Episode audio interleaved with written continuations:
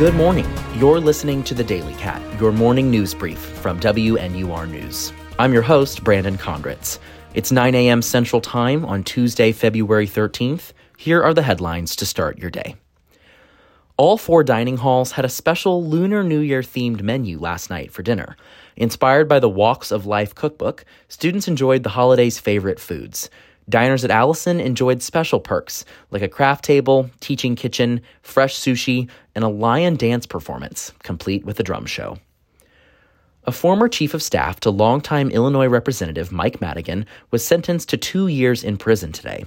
69 year old Timothy Mapes of Springfield will serve time behind bars for lying under oath to a grand jury to protect his once powerful boss. Last year, a federal district court in Chicago convicted Mapes of making false declarations before a grand jury and attempted obstruction of justice. Authorities say the shooter who opened fire at a Texas church over the weekend had a history of mental illness and used an AR style rifle in the attack. Investigators have not yet established a motive, but have identified the shooter as 34 year old Genesse Moreno. Moreno has a documented history of mental health challenges, and their seven year old son was injured in the shooting. Moreno was killed at the scene by off duty officers working security.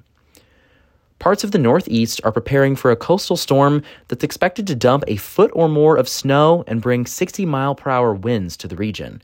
The wintry weather is supposed to arrive later today. New York City schools are learning remotely, Boston schools are closed entirely, and non essential Massachusetts state personnel were told to stay home, among other restrictions. Snowfall predictions top 15 inches in the northern NYC suburbs and southwestern Connecticut.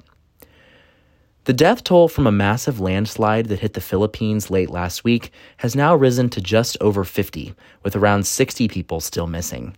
The tragedy comes after weeks of torrential rain. Law enforcement say many of the missing are gold miners who were waiting to be driven home by bus when the mud struck, burying them. More than a thousand families have been evacuated for their safety. That's all for today's Daily Cat. From Evanston, Illinois, I'm Brandon Condritz. Be sure to check out more news stories on our website, WNURnews.org. Make sure to catch our next newscast tomorrow at 6 p.m.